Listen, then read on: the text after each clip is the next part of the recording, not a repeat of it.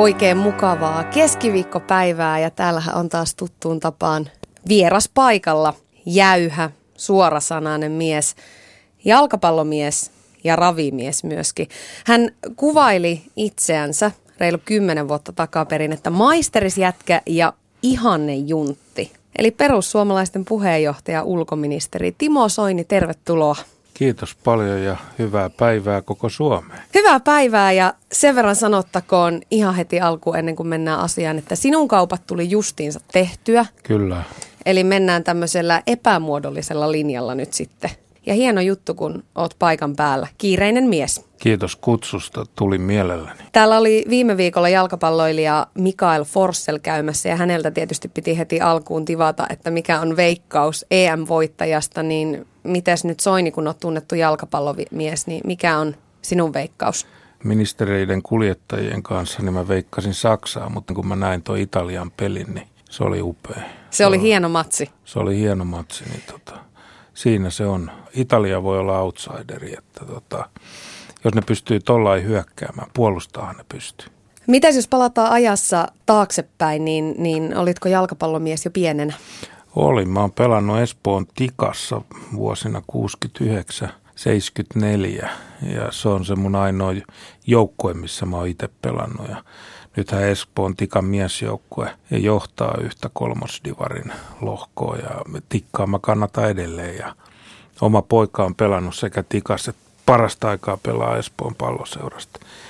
Mutta mä en ollut niin hyvä pelaa futista, niin mun täytyisi tehdä jotain muuta. Synnyit siis Raumalla ja sitten olit parivuotias siinä vaiheessa, kun, kun teidän perhe muutti Espooseen.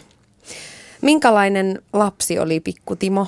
No kilttihän pikku Timo tietysti oli. Että tota, Olitko oikeasti? Olin mä ilmeisesti aika kiltti, siis noin niin kuin yleisesti ottaen, että pohdiskeleva mä olin ja tykkäsin pelata kaikkea ja mulla oli hirveän hyvä ja turvallinen lapsuus, niin se salli sitten niin kuin tuossa sitten kun tuli teini-ikä, niin sitten mä rupesin ajattelee ääneen, niin sitten mulle tuli kaikki nämä politiikat ja aika monet mielipiteet jonkun mielestä järkyttävää kyllä, niin on muodostunut 14-16-vuotiaana ja mulla on edelleen ne samat.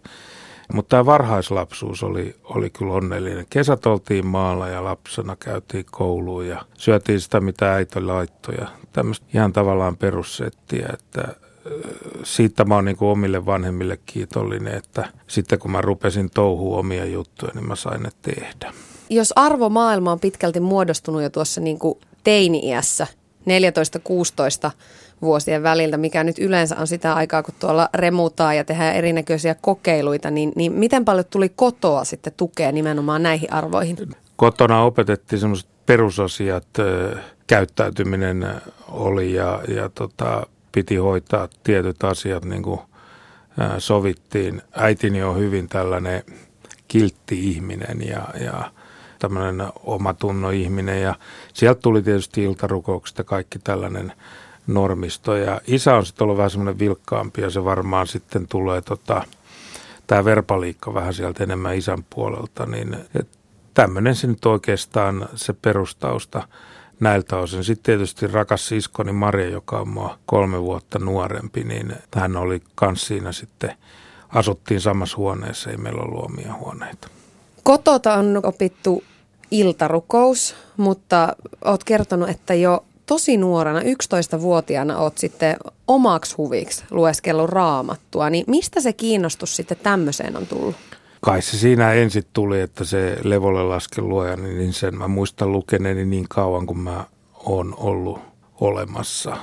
Ja sen mä luen viekin joka ilta.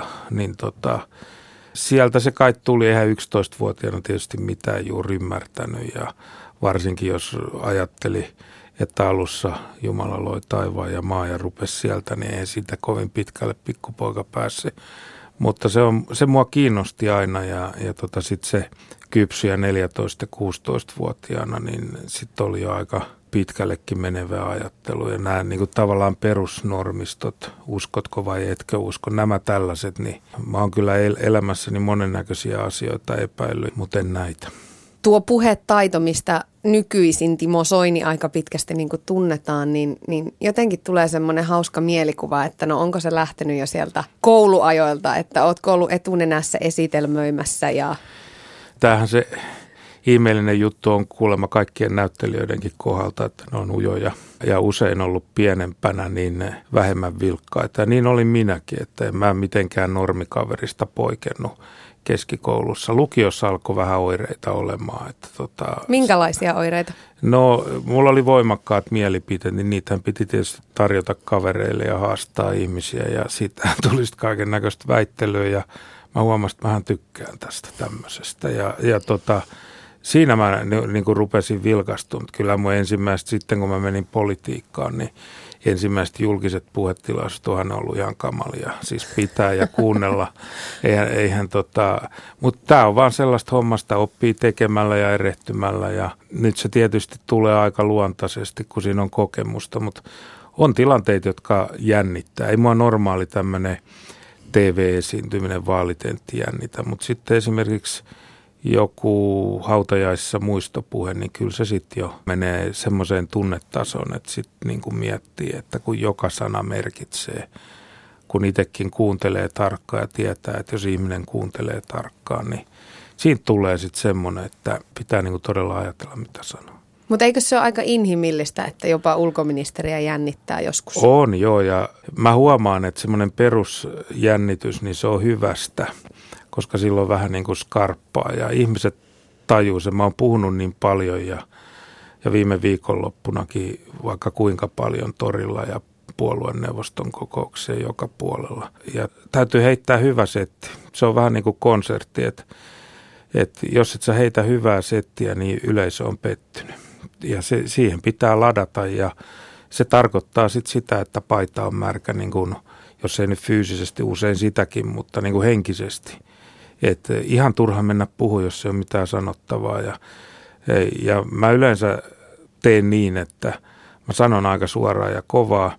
Mä en pahastu, jos joku on mun kanssa eri mieltä. Mä oon tottunut siihen. Useimmat on. mutta, mutta tota, sitten niin kuin, ei jää epäselvää, mitä on mieltä. Ja mun mielestä poliitikon pitää olla jotain mieltä. Turha sinne on valita, jos ei ole mitään mieltä. Jos palataan vuoteen 81, niin silloin kirjoitit ylioppilaaksi. Joo. Kaitaan lukiosta. Kyllä. Sen jälkeen sitten lähdit opiskelemaan yliopistoon valtiotieteitä, mikä tietysti sitten, sitten osaltaan vei politiikkaa. Mutta eikö niin, että papi ammatti oli jossain vaiheessa oli, myöskin joo. Itse asiassa se oli kahteenkin otteeseen. Se oli lukioaikoina, mulla oli selvää, että se on joko teologia tai valtiotiede, mutta sitten kun luterilainen kirkko otti sen suunnan, minkä mä siellä – mielestäni näin jo niin kuin 35 vuotta sitten. Mä totesin, että tuossa mä en voi olla mukana. Ja Mitä tarkoitat sillä suunnalla? No se meni tähän liberaaliin hössötykseen ja siinä se on edelleen. Tekisi mieli vielä vaatia pieni selvennys liberaalille hössötykselle. No se mun mielestä kirkon pitää julistaa sitä, mitä se on pistetty julistaan, eikä rimpuloida kaiken maailman niin kuin tämmöisessä toissijaisuuksissa sehän meni sulla niin, että sitten tosiaan käännyit tai siirryit katolilaiseksi. Olikohan 23-vuotiaan? No se oli, mä luulen, että se oli 26. Joka tapauksessa siihen liittyy Irlannin matka, eikö Joo, ollut näin? kyllä, kyllä. Ja tuota, vo, voisiko sitä kuvailla tuommoiseksi niin kuin yhdeksi elämän käännekohdaksi sitä matkaa? Kyllä se voi oikein selvästikin, että tota, nämä ajatuksethan mulla oli ollut olemassa ja se oikeastaan lähtee siitä, kun Johannes Paavali toinen valittiin paaviksi.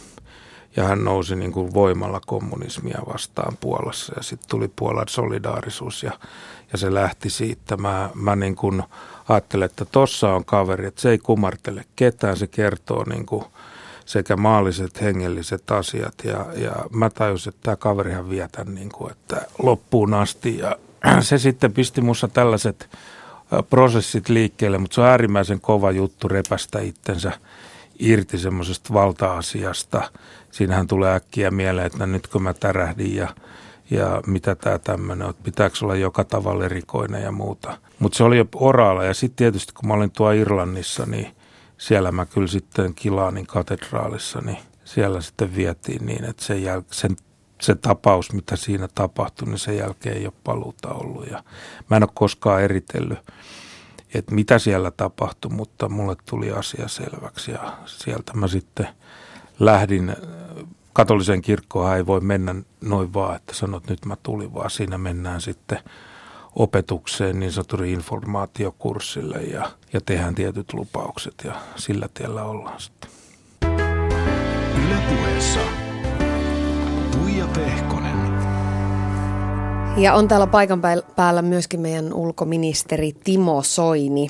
Olit 16, kun liityit Suomen maaseudun puolueeseen 79 vuonna. Mikä sai espoolaisen teinipoika Timoon innostumaan vaikuttamisesta ja politiikasta, koska eihän tuo puoluekaan nyt ole niinku ihan ilmeinen No ei se, tod- ei se todellakaan ole, että kyllä se oli Veikko Vennamon persona, joka sen teki, että mä en tietenkään siinä vaiheessa tuntenut häntä. Myöhemmin tulin tuntemaan tosi hyvinkin ja tuntemaan myös nahoissani, eli kaikki, kaikki on käyty läpi. Mutta siinä mä mietin näitä asioita ja sitten nuoret on aina radikaaleja. Mun radikalismi suuntautui vennamolaisuun suhteen siinä vaiheessa aika monet oli radikaaleja vasemmalle. Mä en ole koskaan ollut, ollut sinne suuntaan niin kuin radikaali. Ja, ja tota, se sitten imasi mut, mut mukaan. Et olihan se hui, huima juttu, kun mä menin Olarin, Olarissa pidettiin sitä SMPn jotain kokousta, niin mä olin 16 ja seuraava oli 65 ja loput oli sitten ylöspäin. että, että tota, ja olihan se kotona, äiti tietysti suojasi aina poikaansa, mutta isä vähän ihmetteli, että, että pitikö nyt tommonenkin vielä. Mutta sitten se sanoi, että jos ei koulu kärsi, niin mitä siinä sitten. Ja sehän oli kans sitten semmoinen, että kyllä kaverit ja sisko ja kaikki ajattelivat, että aina kun sinut pitää sitten Vennamosta puhua. Ja ainahan sitten sit vaan puhuttiin. Sitten tuli yksi semmoinen tavallaan poliittinen perhe, että mulla on nytkin vielä tuolla kansanedustajina Martti Mölsää ja Kimmo Kivelää ja, ja näitä, jotka mä oon tuntenut niin kuin 35 vuotta. Tuosta Veikko Vennamon oppipoika-ajasta, niin, niin siitä on kyllä pakko kysellä lisääkin. Se oli sulle hyvin merkityksellistä ja, ja tärkeää aikaa ja niitä vuosia olet kutsunut politiikan oppivuosiksi, mutta miten sitten ne Vennamon hankalat päivät, niin minkälaisia ne oli? Kyllähän niitä oli, että, että Urpo Leppänen antoi mulle tosi hyvän ohjeen.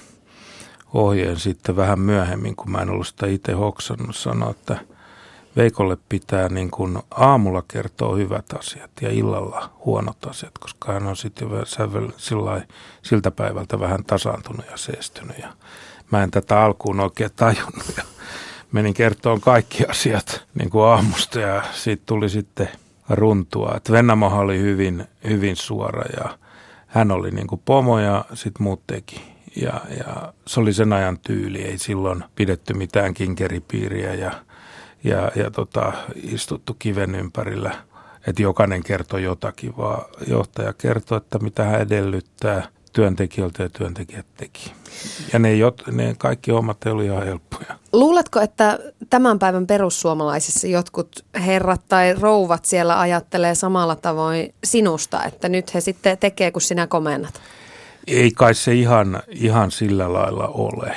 Mutta tietysti voi olla joku, tai ajatellaankin, että on, on luja johtaja. Totta kai ei johtamista mitään tule, jos ei ole luja.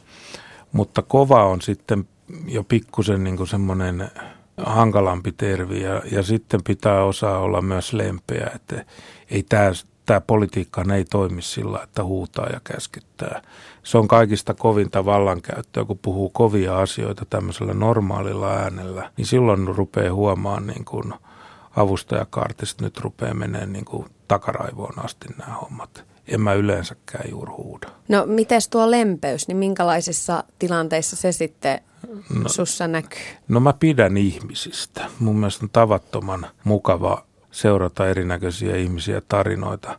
Mulla on semmoinen oma ajatus, tai semmoinen, niin kuin, jos mä olisin tota, tuo yläpihassa, niin me aina siellä kun sitten iankaikkisuudessa on aikaa, niin vaikka tänään otamme tämmöisen Tuijan täältä Helsingistä ja katsotaan hänen elämä. Ja tota, mun mielestä se on tavattoman sympaattista. Siellähän on aikaa käydä kaikki läpi, niin mä jotenkin niin kuin siinä mielessä niin tunnen sympatiaa ihmisiä kohtaan, että on aika kova keikka. Mä oon nyt 54-vuotias ja nähnyt yhtä sun toista. Aika hir- harva ihminen on paha, hyvän puutetta on enemmän ja hyviä ihmisiä on aika paljon. Sun uralle on mahtunut aika todella, todella tiukkoja hetkiä myöskin. Jos palataan vuoteen 95, niin SMP teki silloin konkurssin, olit 33, mahalaskun tehneen puolueen entinen puoluesihteeri. Ja tuolloin menit kuulemma sitten mökille mököttämään ja se oli oikeasti aika raskasta ja vaikeaa aikaa, niin, niin kerro vähän siitä, minkälaisia tuntemuksia meni päässä? No olihan se niin kuin täydellinen tappio ja luhistuminen niin kuin puolueella ja itselläkin, että ei pystynyt estämään sitä, vaikka ei nyt ihan just ollut silloin päävastuus, niin oli kuitenkin merkittävässä vastuussa. Ja kyllähän se oli näin, että, että tämmöinen legenda SMP, niin menee sitten maan poveen, olkoonkin niin, että eduskuntaryhmä hajosi neljään osaan ja, ja sitä oli niin kuin oikeastaan aika mahdotonta pelastaa, mutta eihän se sillä hetkellä – siltä tuntunut ja, ja silloin oli lama-aika vielä, ei päässyt mikään töihin. Ää, olin työtö ja menin sinne mökille miettiä ja mököttää. Ajattelin, että tota, paska homma. Sitten siellä tuli semmoinen hauska asia, että nämä Urpo Leppänen ja Raimo Vistpakka ja Kari Päärunut sanoivat, että he kokoontuu tuossa kesän puolivälissä tonne Saarijärvelle miettiä, että mitäs tehdään. Ja mäkin sitten ajattelin, no joudahan mä sinne ajelle, että mulla mitään tekemistä ja siellä mä sitten aamuyöstä yhtenä, yhtenä tota, aamuna hyvän saunomisen ja riittävän makkaransyönnin ja nesteytyksen jäljiltä, niin päätettiin perustaa perussuomalainen puolue ja siitä lähti sitten. Elä kerro siitä ihan vielä sen enempää. Palaa vielä, vielä hetkeksi noihin kamaliin tuntemuksiin, mitä, mitä tuohon aikaan päässä meni. Nimittäin oliko niin, että, että siihen aikaan myöskin jouduit mennä työttömyyskortistoon ja sitten vielä taistella palkkaturvan kanssa? Joo, kyllä. Eli tota, oli, oli niin tosi karu homma, että kun konkurssi tuli, niin mä jouduin ensi antaa kaikille meidän työntekijöille potkut. Mä jouduin sen tekemään, viemään jokaiselle irtisanomis lapu ja sitten kun mä olin sen tehnyt, niin pesähoitaja, joka hoiti konkurssipesää, niin antoi mulle potkut. Sitten äh, mä tein sen niin kuin sillä lailla, että ei ollut enää palkanmaksukykyä, ei, meillä ei ollut enää niin kuin mahdollisuutta maksaa palkkoja, koska puolue oli niin kuin konkassa. Ja, ja tota, mulla jäi sitten niin kuin pystyyn niitä ja mä vein ne palkkaturvaan. Ja mä ensimmäinen aste totesi, että mä oon johtavassa asemassa oleva enkä työntekijä, vaikka olin työntekijä, niin ne eväs multa tämän palkkaturvan. Ja, ja tota, sitten mä valitin siitä ja se äänin kolme, kaksi mä voitin sen. Sitten mä sain sieltä, sieltä parin kuukauden palkan, muistaakseni kahden tai pari kolme, en, en, en ole ihan varma enää.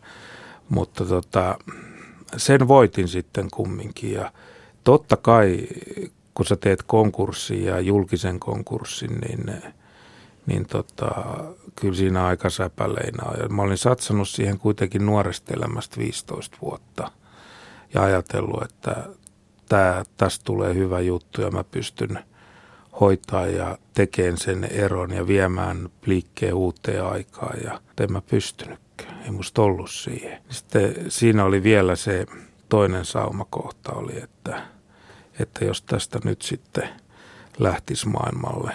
Mutta eipä sitä onneksi tullut lähteä. Tuli muita asioita, että siinä sitä aika nopeasti menin naimisiin. Ja mä olin vanha poika ollut siihen asti ja, ja tota, sitten tuli ihan uusia ajatuksia ja hienoja asioita ja siitä sitten pikkuhiljaa lähti eteenpäin. Mutta olihan se täydellinen niin kuin tappio, ei siis ollut mitään selittämistä ja mitään muuta ei jäänyt kuin henki. Kaikki muu meni. Mutta jos tuohon aikaa elämää ilmestyy Tiina, vaimosi, niin onhan siinä jotain hyvää ollut siinäkin hetkessä. Niin, tämä on sitä luojan huumorintajua ja johdatusta, että oikeaan aikaan tuli oikea ihminen ja mä en oikeastaan usko sattumiin. Et mulla on semmoinen filosofia, että joko kaikki on sattumaa tai mikään ei ole sattumaa ja mä oon tämän jälkimmäisen tyylin hiihtäjiä. No tuossa äsken jo vähän vihjasittekin siitä, että sitten teitä oli neljä Pekkaa samassa porukassa, Vistbaka Raimo, Leppäse Urpo, joka sitten jäi ehkä vähän pienempään rooliin, ehkä ideoja rooliin sitten myöhemmin, ja Kari Berlund. Ja laitoitte siis yhdessä puolueen pystyyn. Ja itse asiassa yhdelle näistä herroista, eli Vistbaka Raimolle, entiselle kansanedustajalle, soittelin tänään ennen tätä haastattelua. Ja kyselin siitä, että minkälainen oli Timo Soini sun rooli silloin, kun perussuomalaisia 90-luvun puolivälissä alettiin laittaa pystyyn? Timo oli yksi niitä perustavaa laatua olevia henkilöitä, joiden kanssa muun muassa kävin keskusteluja siitä, että mitä tehdään, kun SMP piti hakea konkurssiin, että vastuuhenkilöt eivät joutuisi henkilökohtaiseen vastuuseen, jotka eivät olleet edes olleet missään tekemisissä niiden velkojen ottamisessa, joka johti sitten siihen. Keskustella käytiin hyvin pitkään ja monisäikeisesti, että mitä sitten, jos ei lähdetä perustamaan uutta, mihkä kumpikin meistä lähtee. Itse olin kansanedustaja ja Timoa houkuteltiin kyllä jonkin verran käsitykseni mukaan erääseen liikkeeseen, mutta minulta ei kysytty mitään, mutta myöhemmin kyllä on erään merkittävän henkilön toimesta oltu pahoillaan, että he eivät ymmärtäneet puolueen johdossa sitä, että Vistpakka ja Soini pystyvät perustamaan uuden puolueen, joka saa vielä kannatusta. Soini oli toinen niistä erittäin ratkaisevasta henkilöstä silloin ja sitten siinä oltiin yhteydessä myös Urpo Leppäseen ja Kari J. Berlundiin, joka oli silloin eduskunnassa töissä. Silloin aluksi perussuomalaiset oli pikkiriikkinen puolue, jolle lähinnä ehkä vähän nauraskeltiin, niin, niin kerro siitä, että minkälaista se oli se palaute ja vastaanotto? Kyllähän silloin, kun kannatus on 0,4-0,8 valtakunnassa ja itse olin kansanedustajana ja Vaasan vaalipiiri jollakin käsittämättömällä systeemillä, hirveällä aktiivisella talkootyöllä pystyvät sitten äänestyksissä keräämään ääniä niin paljon, että mun kansanedustajuus jatkui ja sillä pysyttiin puolueen rekisterissä. Ja kyllähän tietysti monta kertaa, kun yksin oli eduskunnassa ja kaikki ryhmäpuheet pidettiin niin kuin 50 puolueen ryhmissäkin. Eli se oli, sanoisin näin, että sellaista aikaa ei ehkä jokainen olisi jaksanut. Kyllä tietysti täytyy sanoa, että hermothan siinä meinasi mennä, kun ainut kansanedustaja, joka oli siinä alkuvaiheessa myös puolueen puheenjohtaja, kiersi jokaisen piirin syys- ja kevätkokoukset, ja meillä oli muistaakseni silloin 16 piiriä. Ihan parilla sanalla vielä, Raimo Vistbakka, mitkä on ne seikat, mitkä on Soinista sinun mielestä tehnyt niin merkittävän hahmon perussuomalaisille, mitä hän tänä päivänä on? Rautanen kokemus, joka tuli jo SMPn aikana, hän imi ikään kuin Veikko Vennamosta määrättyjä asioita ja sitten se, että hänen tapansa tuoda asioita esiin olivat aivan toisenlaisia kuin minulla. Ja silloin kun teimme sen puheenjohtajavaihdoksen, niin silloin kun yritimme asialinjalla, se ei purrut, mutta sitten kun Soini tuli siihen ja hän höysti niitä sloganeillaan niitä asioita, niin se lähti puremaan. Ja onhan hän mahtava puhuja, kun hän vauhtiin pääsee. Yle Puhe. Siinä siis kuultiin analyysiä Timo Soinista, entiseltä kansanedustajalta Raimo Vistbakkalta, joka oli aika salaperäinen. Siinä puhu jostakin puolueesta ja, ja jostakin henkilöstä, niin minne sua oikein kohis, kosiskeltiin? Kyllä silloin niin kuin sosiaalidemokraattinen puolue oli ainoa, joka jotain tarjosi. Moni sanoi, että fiksu on mies ja sillä lailla, mutta he oli niin kuin semmoinen liike, joka sitten antoi mulle ymmärtää, että tuu tänne, oot pari vuotta piilossa ja kasvatetaan sua vähän, niin sähän meet minne vaan. Et se, se oli se, mutta en mä, en mä tota, sinne lähtenyt. Oliko se edes varten otettava vaihtoehto? En mä nyt ihan, ihan sano, että se oli lä- ihan lähellä.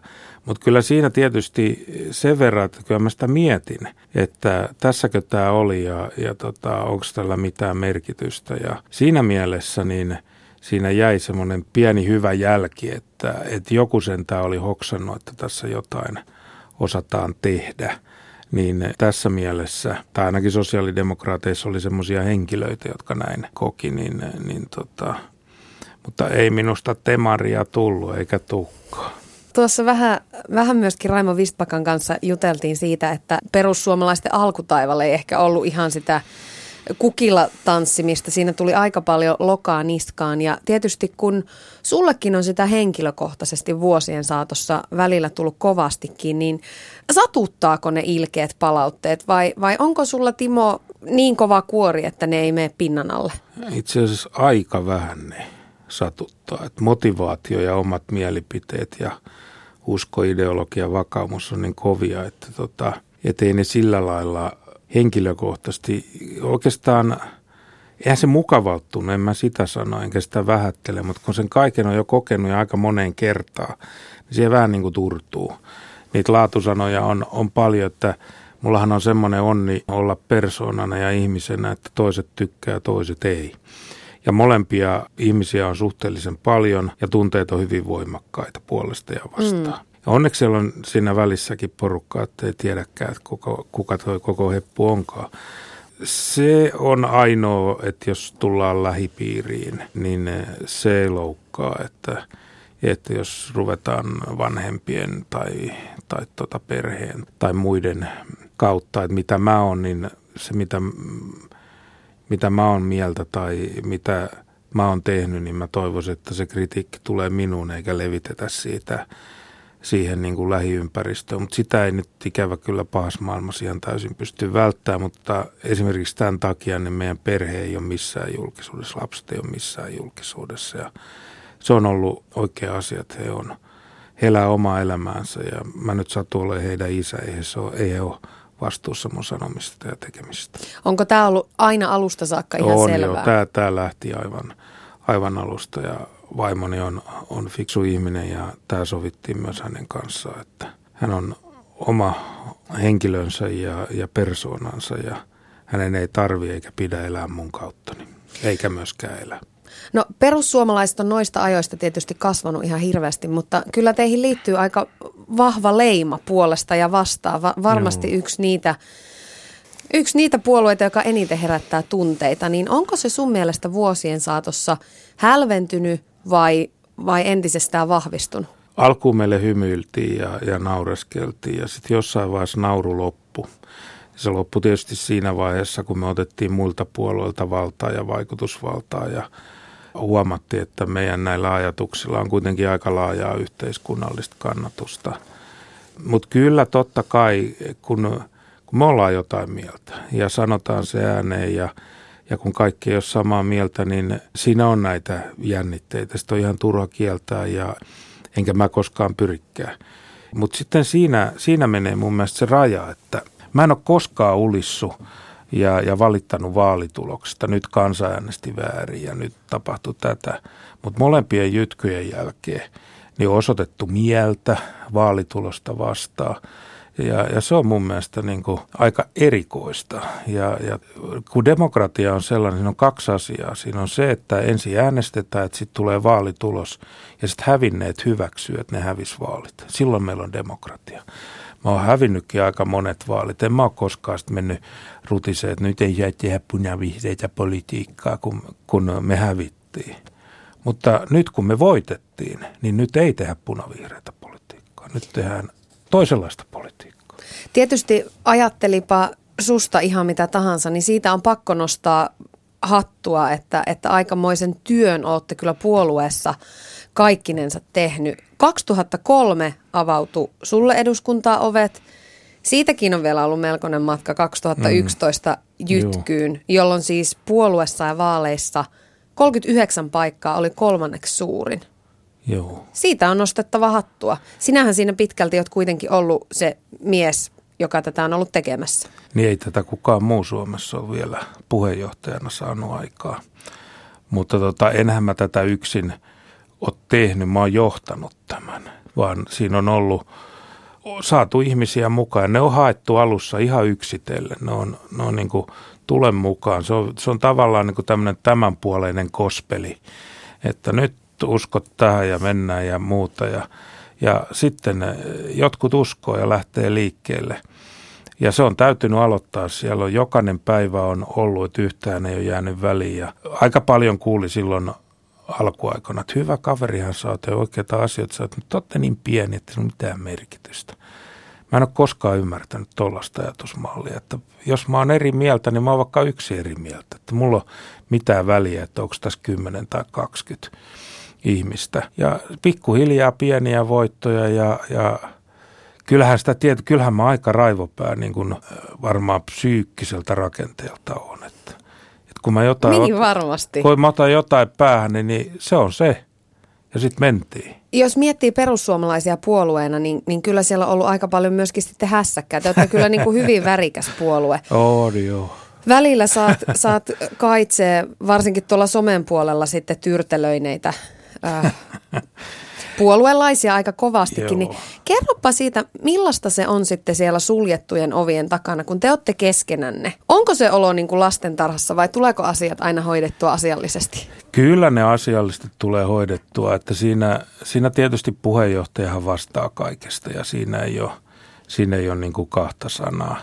Ja meillä on paljon hyvän tahtoisia ihmisiä, jotka sitten höyrähtää jossain somessa, niin kuin ei se ole mikään perussuomalainen lajiominaisuus, siellä on kaiken näköisiä ihmisiä. Mutta tota, tämä on sellaista porukkaa, kun sanotaan, että tule sellaisena kuin olet ja ihmiset tekee niin. Meillä on paljon sellaisia ihmisiä mukana, jotka ei ole koskaan ollut missään politiikassa mukana ja, ja tota, suhtautunut ylipäätään politiikkaa epäluuloisesti.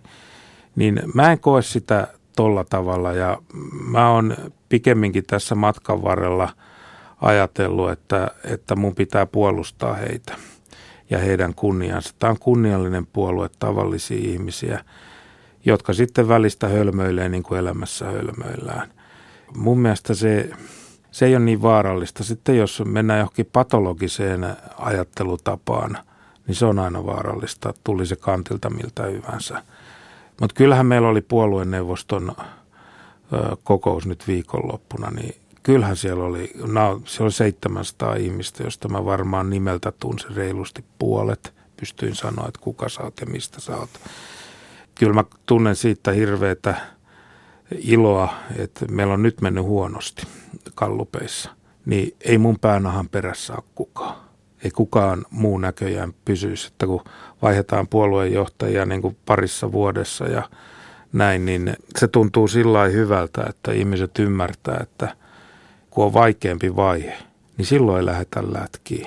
Ja tämä on muhun sisäänrakennettu asia. Ja, ja jos nyt keski-ikäisen miehen ohjeet kellekään kelpaa, niin silloin kun tulee vaikeuksia elämässä, työelämässä, parisuhteessa, missä tahansa, silloin ei oteta hatkoja, vaan silloin ollaan paikalla. Niin ja etulinjas poteros tietysti, niin eihän se, että sä voi lähteä, kaveris kuolle, jos sä lähdet. Miltä on tuntunut katsoa noin läheltä Stubbin tilannetta? No kyllähän se kova mankeli oli, missä Aleksi oli ja mehän ollaan Aleksin kanssa aivan erilaisia. Me ajatellaan eri tavalla, me kävellään eri tavalla. Hän pyöräilee, on triatonisti, menee se munankuori päässä ympäri kauheita vauhtia. Ja, ja tota, hän on eri lailla rakennettu, mutta kyllä me toimeen tultiin. Mutta hän on kanssa poikkeava tavallaan, mä oon toisella tavalla. Niin siinä, siinä syntyi semmoista kuitenkin, että ymmärsi, että ihan, jos se ihan oikeasti on tommonen kuin se näyttää oleva, niin se, se on jollain tavalla kumminkin minun mielestä sympaattista. Eli jos ihminen tai jos joku eläin niin kuin kävelee kuin ankka, äänehtii kuin ankka, niin se todennäköisesti on ankka. Ja tässä tuli mulla mieleen, kun Aleksi katsoi niin vuosia, että se on tollanen. Eikä siinä mitään.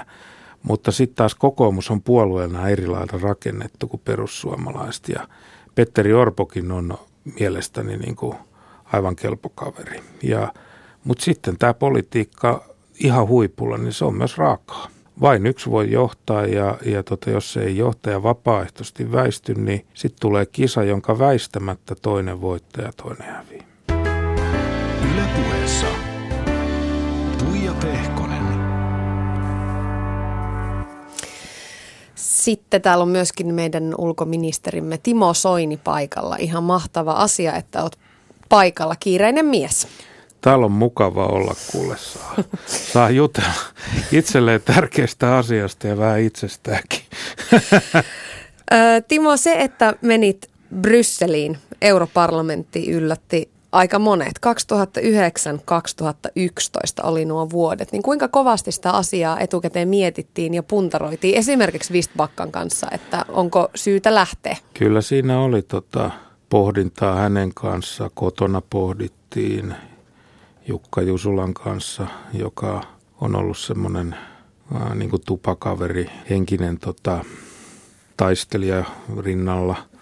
Mä tajusin siinä vaiheessa joskus 2008 kuntavaalien jälkeen, jotka meni aika hyvin, että nyt tulee 2009 eurovaalit. Että jos mä en ole ehdolla, niin se voitto, mitä me on, oli, oli tehty 2003, 2006, 2007, 2008, niin se, se taittuu. Ja ainoa, millä se voitto tulee, niin on se, että mä oon itse ehdolla. Ja, ja se, oli, se oli kova päätös, sit kun siinä on kuitenkin perheet ja muut. Ja, mutta se nyt varsinaiseksi onnenpotkuksi sitten niin kuin poliittisessa mielessä tuli, että ei jytky olisi tullut ilman sitä, että meni sinne. Oli kerrankin vähän aikaa ajatella, suunnitella. Sitten kun mä oon nyttemmin jo, ja silloin oli tämmöinen vilkas kaveri, niin verkot toi, tuiduin, niin kuin näinä päivinä sanotaan, niin mä olin siellä kaikke, kaikkien näköisten tyyppien kanssa ja yhtäkkiä mä olin se oman ryhmäni työvaliokunnan puheenjohtaja ja Nigel Farasin kanssa, joka vetää nyt toisena tätä Brexit-Britannia ero, eroa EUsta, niin hyvä ystävä hänen kanssaan. Ja siellä niin oli tämmöinen kehiminen, että – huomasi, että näitä tällaisia individualisteja on vähän joka maassa ja ne löytää toisensa väistämättä. Ja, ja tota, siellä sitten tätä jytkyä rakenneltiin. Nyt sitten ulkoministerinä, tässä on aika tismalle vuosi mennyt, niin, niin millaista on ollut tämä aika? Onko asioita, jotka on ulkoministeriydessä yllättänyt? Joo, kyllä tämä homma yllättää lähes päivittäin, että maailma on hyvin epävarma ja epävakaa. Ja, ja tota, nyt kun katsoo tätä mennyttä vuotta, niin siellä on Pariisin terroriskuja, Brysselin terroriskuja. Nyt tulee USA presidentinvaalit, jotka herättää monennäköisiä tuntemuksia. Minkä näköisiä no, tuntemuksia? No, no se on, se on niin kuin siinä mielessä, että se on täysin avoin, kumpi valitaan, Clinton vai Trump.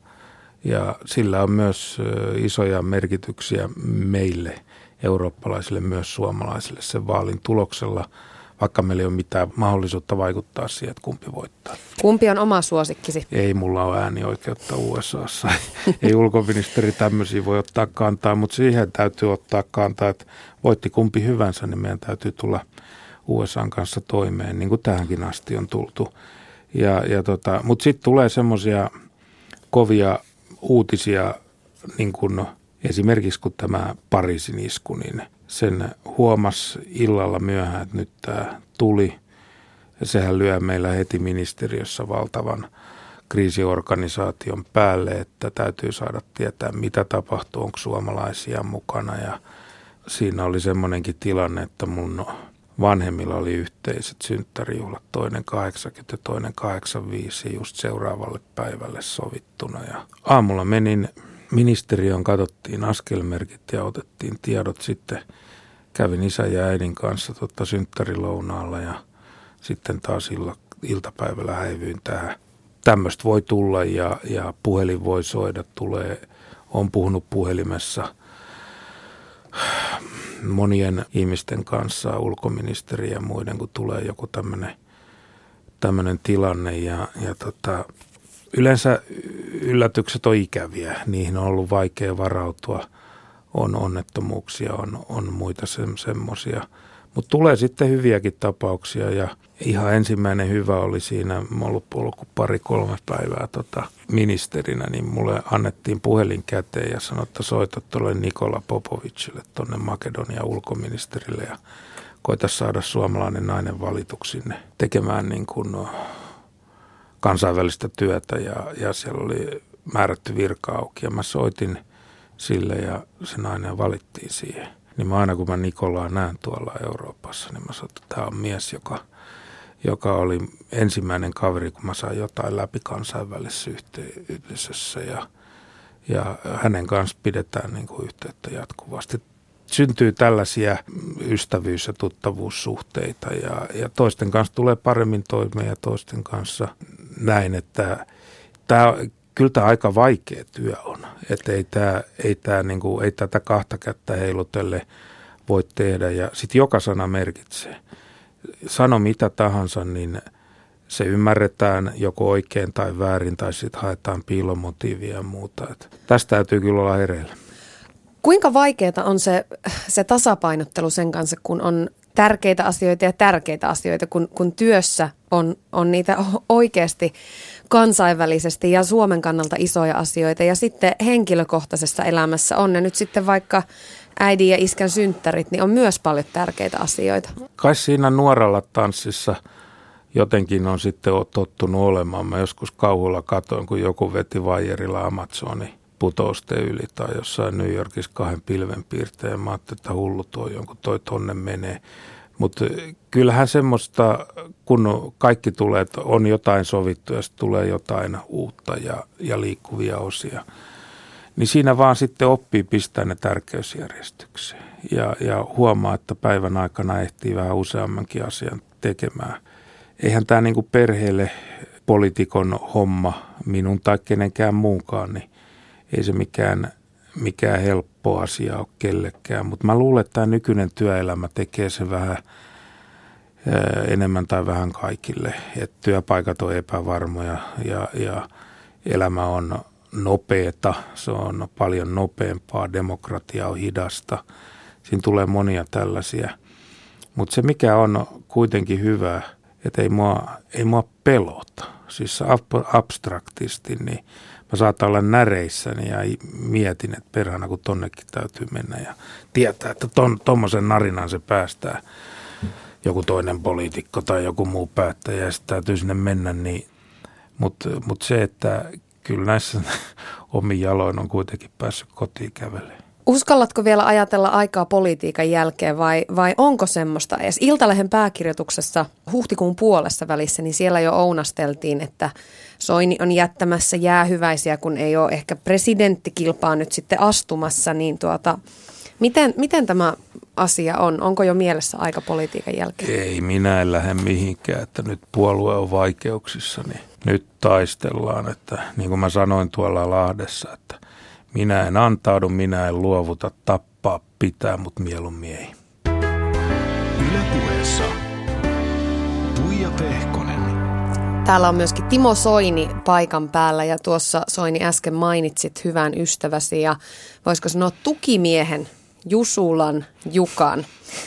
Ja hän sai itse asiassa myöskin tässä aiemmin tänään multa puhelun ja kysyin, että miltä se oikein on tuntunut hyvänä ystävänä seurata vierestä tätä kaikkea menoa ja, ja katsoa sitä, kun välillä Timo Soinille on tullut lokkaa kovastikin niskaan. No hurjaltahan se tuntuu, mutta että tota, ne henkilöt, jotka on tuollaisessa asemassa, niin hän tietää sen, että on alttiina kaikille sille, minkä sä mainitsit.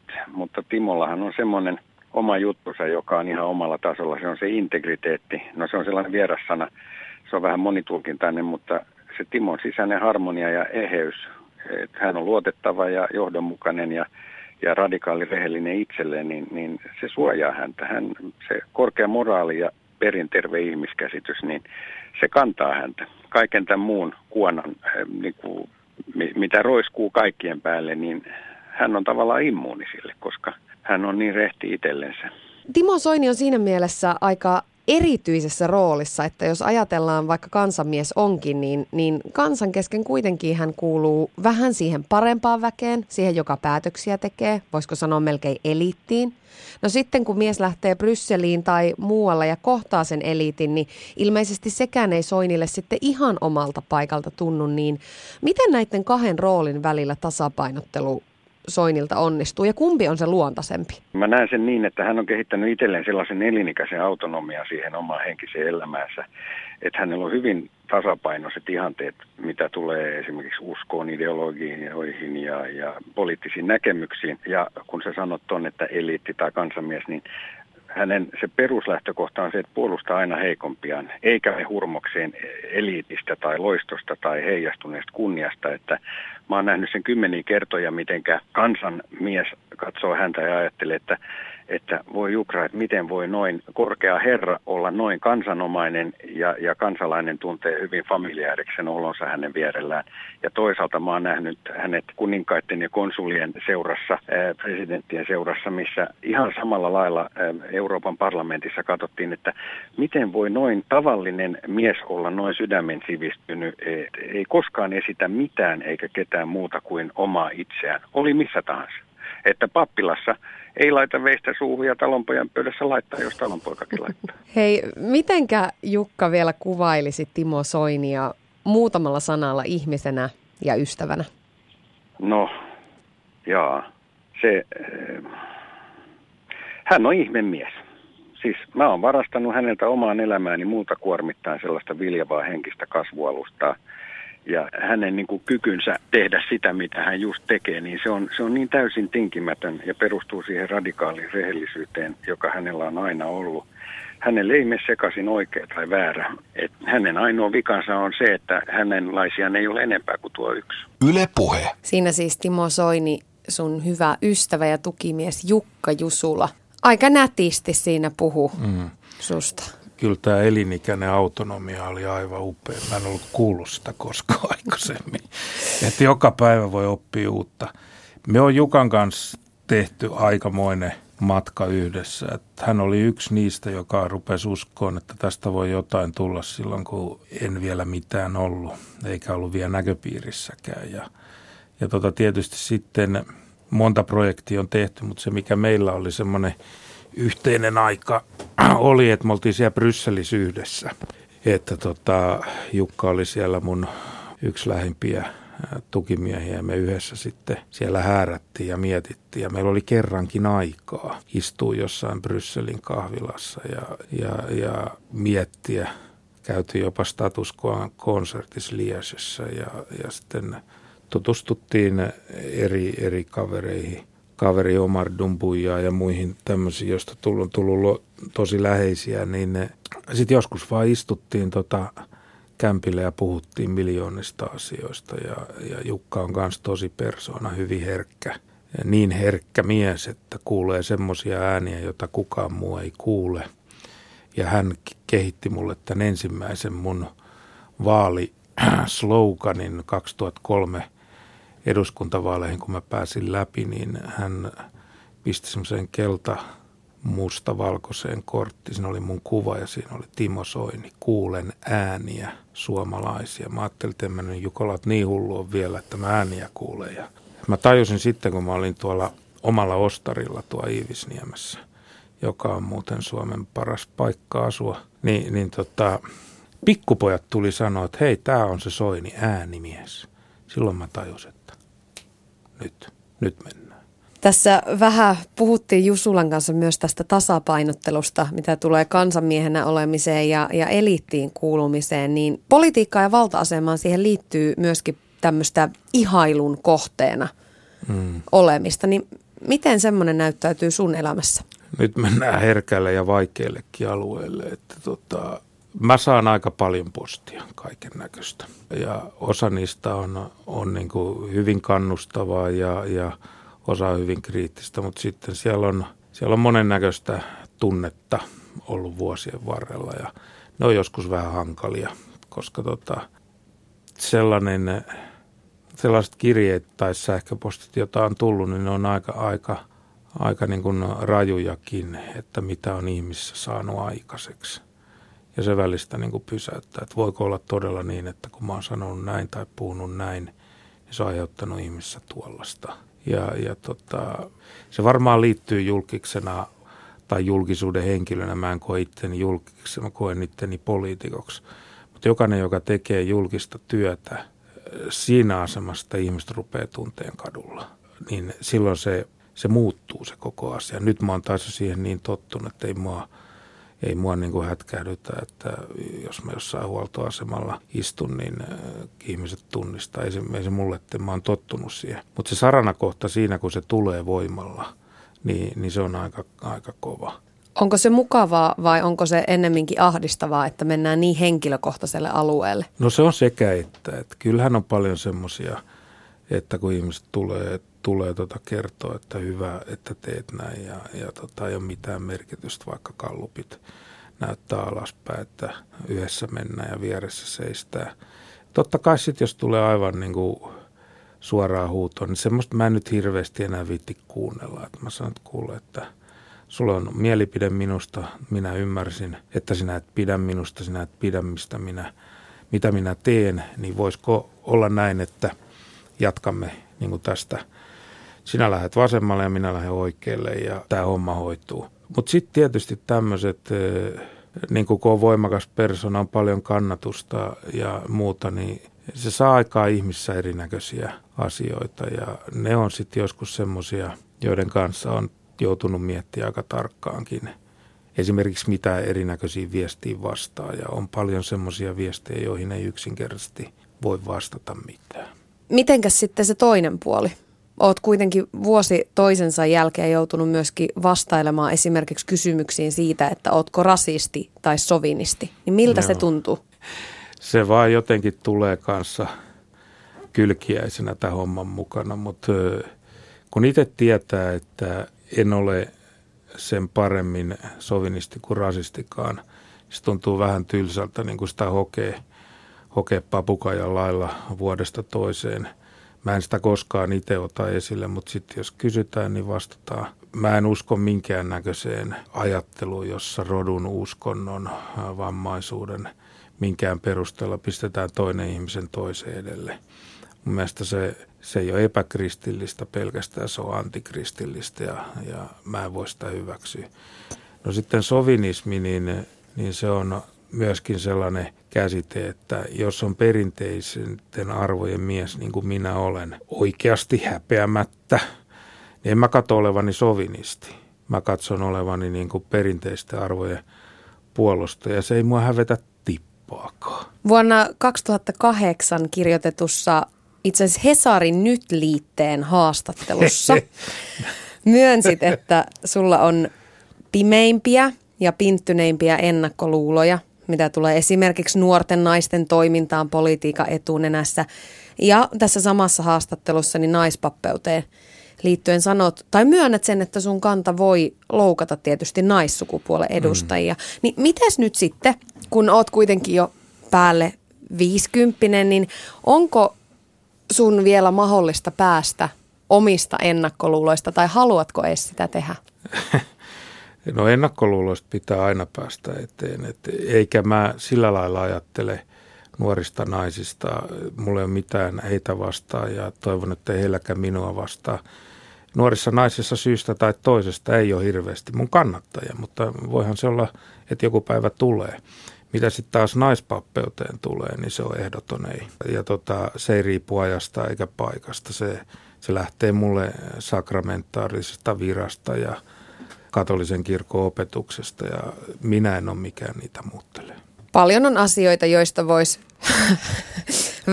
vängätä ja tivata sun kanssa. Tiedän, että toimittajat on vuosia sitä tehnyt, eikä nuo asiat ei muutu, joten, joten tuota, en, en lähde tähän hommaan.